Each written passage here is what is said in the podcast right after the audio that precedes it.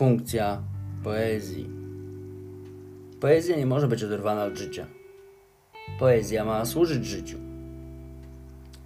Gospodyni domowa powinna wytrzeć kurze, wynieść śmieci, wymieść spod łóżka, wytrzepać dywan, nakarmić dziecko, pójść po zakupy, podlać kwiatki, napalić w piecu, przyrządzić obiad, wymyć rondle, wypłukać szklanki, wybrać pieluchy, zaszyć spodnie, przyszyć guzik, zacerować skarpetki, zapisać wydatki i jeszcze zrobić.